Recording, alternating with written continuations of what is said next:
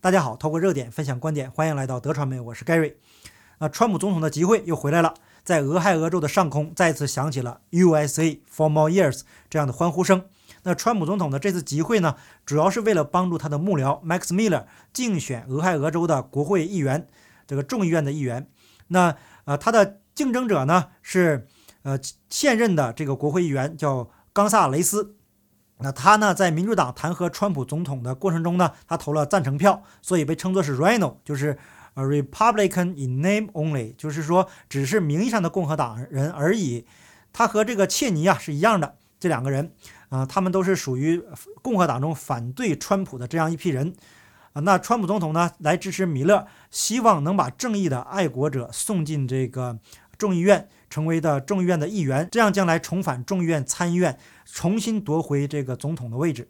那这次集会呢，川普总统重新提到了这个关于二零二零年大选舞弊的问题。如果不解决的话呀，别说二零二二、二零二四，连现在的美国都要失去，是这样的。那如果说眼前的问题不解决呢，未来还是同样的选举，那没有公平公正的选举，很难能赢得胜利。那川普总统呢，同时也强调了这一次亚利桑那州。他的这个选票审计这个情况，呃，过去呢，我曾经说过多次这个亚利桑那州的选票审计，呃，最近呢没有提及了，因为这个疫苗的事情。那等一下呢，我节目的后面还会说一下疫苗，因为有朋友今天发来了台湾的这个官方的一个声明，那等一下我们要说一下。那我们还是先把川普总统的这个集会的内容先说清楚。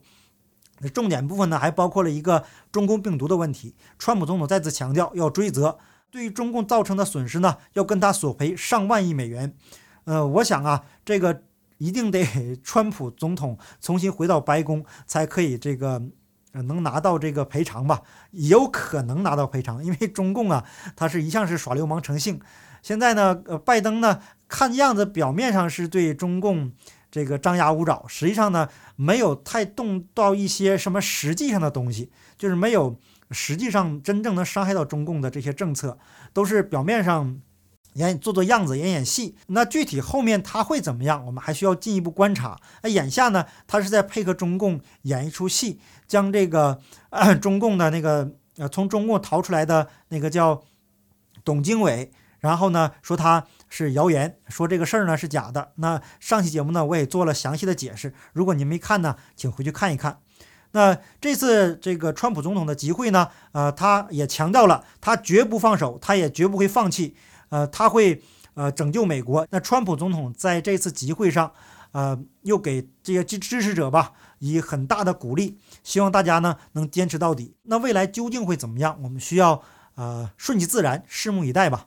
呃，接下来咱们说一说这个疫苗的问题。今天呢，有朋友发来的新闻链接是台湾的指挥中心驳斥 mRNA 疫苗会使接种者变成基因生物体。这个好像是我在节目中没有提过会使人变成这个吧？这个我个人没有提过哈。但是问题在于什么呢？疫苗它没有经过足够长的时间进行临床实验。不能保证它是安全的，这是客观事实。但是呢，没有人提到这个问题，在这个里面我没有看到哈，这个客观事实没有提到。那为什么过去要研制一款疫苗需要那么长时间呢？就是因为需要足够的时间验证这个疫苗是安全的。没有足够的时间，你怎么可以断定它是安全的呢？这个就是赌博嘛。你赌赢或者赌输，万一它有问题怎么办呢？而且人类对基因的研究啊，才是最初级的阶段，很多东西它是不稳定的，需要长期的观察，你才能确定这个事情它可能发生或者不可能发生。当然，我个人呢是觉得，呃，它可能不会转变成什么基因生物体了。目前面对的问题是这个 S 蛋白的问题，就是，当这个 mRNA 疫苗注射到人体以后，它产生这个蛋白。然后呢，这个蛋白才是造成各种副作用和各种这个问题的它的根源。目前为止是这样看到的，而且临床上已经有很多的病例产生了这样的副作用，并非说什么阴谋论呐、谣言呐。但是在这一点上，这个这篇文章就没有提到，他只是呃大概的说了一下，说会有这种那种那种各种这样的副作用吧。或者说，这个 S 蛋白会造成人体的一些其他器官的损伤，是这个问题。现在这个这个文章里，它没有详细具体的说明这个事情。那目前来讲，我们看到的是英国、日呃以色列，他们都是大规模的接种疫苗了。英国它的这个开放日期一再的延后，以色列呢也重新的这个要戴口罩，要保持社交距离。这个呢都是现在大家可以看到的。那今天还出了一个什么荒谬的新闻呢？一个美国的病人因为呃已经完全的接种了疫苗，也就注射了两剂疫苗，然后呢他同样是感染了中共病毒而去世。然后他的家人就将这个责任推卸给没有接种疫苗的人，这个是非常荒谬的一件事情。你接种了疫苗，按道理来讲，你应该是不怕病毒，对吗？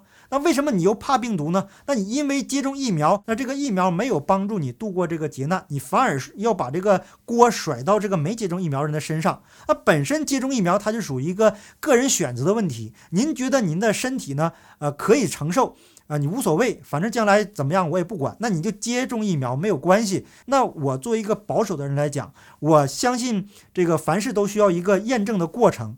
我我觉得吧，这是科学的态度。既然说科学，咱们就站在科学的角度来讲，科学讲的就是验证。你没有验证，你怎么说它安全呢？对不对？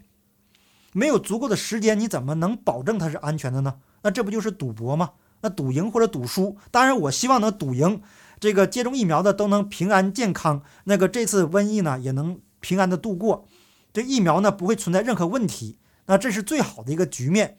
那如果说你反对任何这个不同的声音，反对任何的质疑，那么这就是不科学的。科学就是在于质疑，只有质疑了才能不断的进步，这才是科学的态度。那如果说跟你不一样观点的人，你上来就一棒子给打死，说他是阴谋论，那这种呢，他本身就是不是科学的态度，对吗？这本身就是不科学的。我站在科学的角度讲啊，那如果是站在另外一个信仰的角度讲，那要讲的话太多了。大部分人现在都相信科学，那我大部分时间也都是站在科学的角度来讲的。而且我也请教了那些基因学啊这些博士啊，而且我也看了很多的这个资料文献呐，呃，包括双方的观点我都有看到。那在看到双方的观点以后，你才能够做出一个清晰的、准确的这个。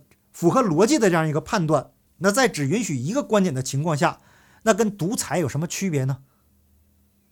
好，感谢你的点赞、订阅、留言、分享，我们下期节目见，拜拜。